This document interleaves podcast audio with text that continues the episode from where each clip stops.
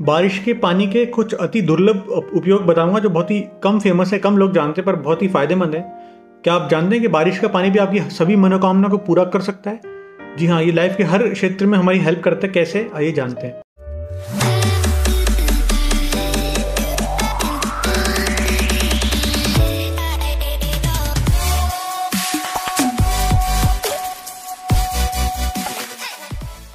अगर आप बारिश का पानी इकट्ठा करके ईशान कोण में रख दोगे ना नॉर्थ ईस्ट कॉर्नर में रख दोगे तो आपको अचानक धन लाभ होगा, अचानक बहुत पैसा आएगा। अगर बारिश के पानी से आप विष्णु जी का और लक्ष्मी जी का अगर आप अभिषेक करते हैं, एकादशी को करते हैं, यानी कि ग्यारस के दिन, एकादशी को अगर आप विष्णु और लक्ष्मी का अभिषेक करते हैं तो व्यापार में तो फ़ायदा होता ही है और परिवार में प्रेम भी बढ़ता है।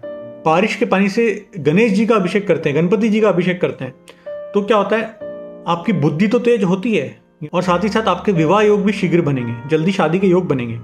और अगर कोई जातक बीमार है तो उसको रोज महामृत्युंजय का जाप करना चाहिए और साथ में बारिश का पानी पीना चाहिए एज ए औषधि औषधि के रूप में उसको पीना चाहिए तो वो जल्दी ठीक होगा।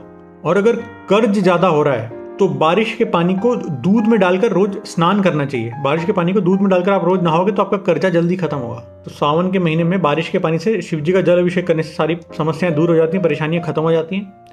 आई होप आपको ये छोटा सा वीडियो अच्छा लगा हो, और ऐसे ही और टोटके टिप्स के लिए आप मेरे चैनल को सब्सक्राइब करिए बेल आइकन को क्लिक करिए। धन्यवाद।